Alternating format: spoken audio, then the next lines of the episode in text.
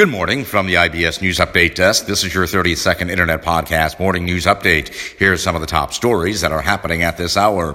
Federal authorities execute the drug dealer who helped bury a teen alive. Also this morning, MSNBC's Rachel Maddow urges people to recalibrate their lives after revealing her partner's COVID-19 diagnosis.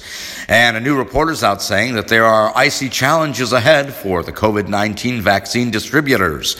And that is your 30-second Internet podcast morning news update for now. We'll have more podcast news updates throughout the day. Until then, from the IBS News Update desk in downtown Chicago, I'm Nicholas Anastas, wishing you a very good morning.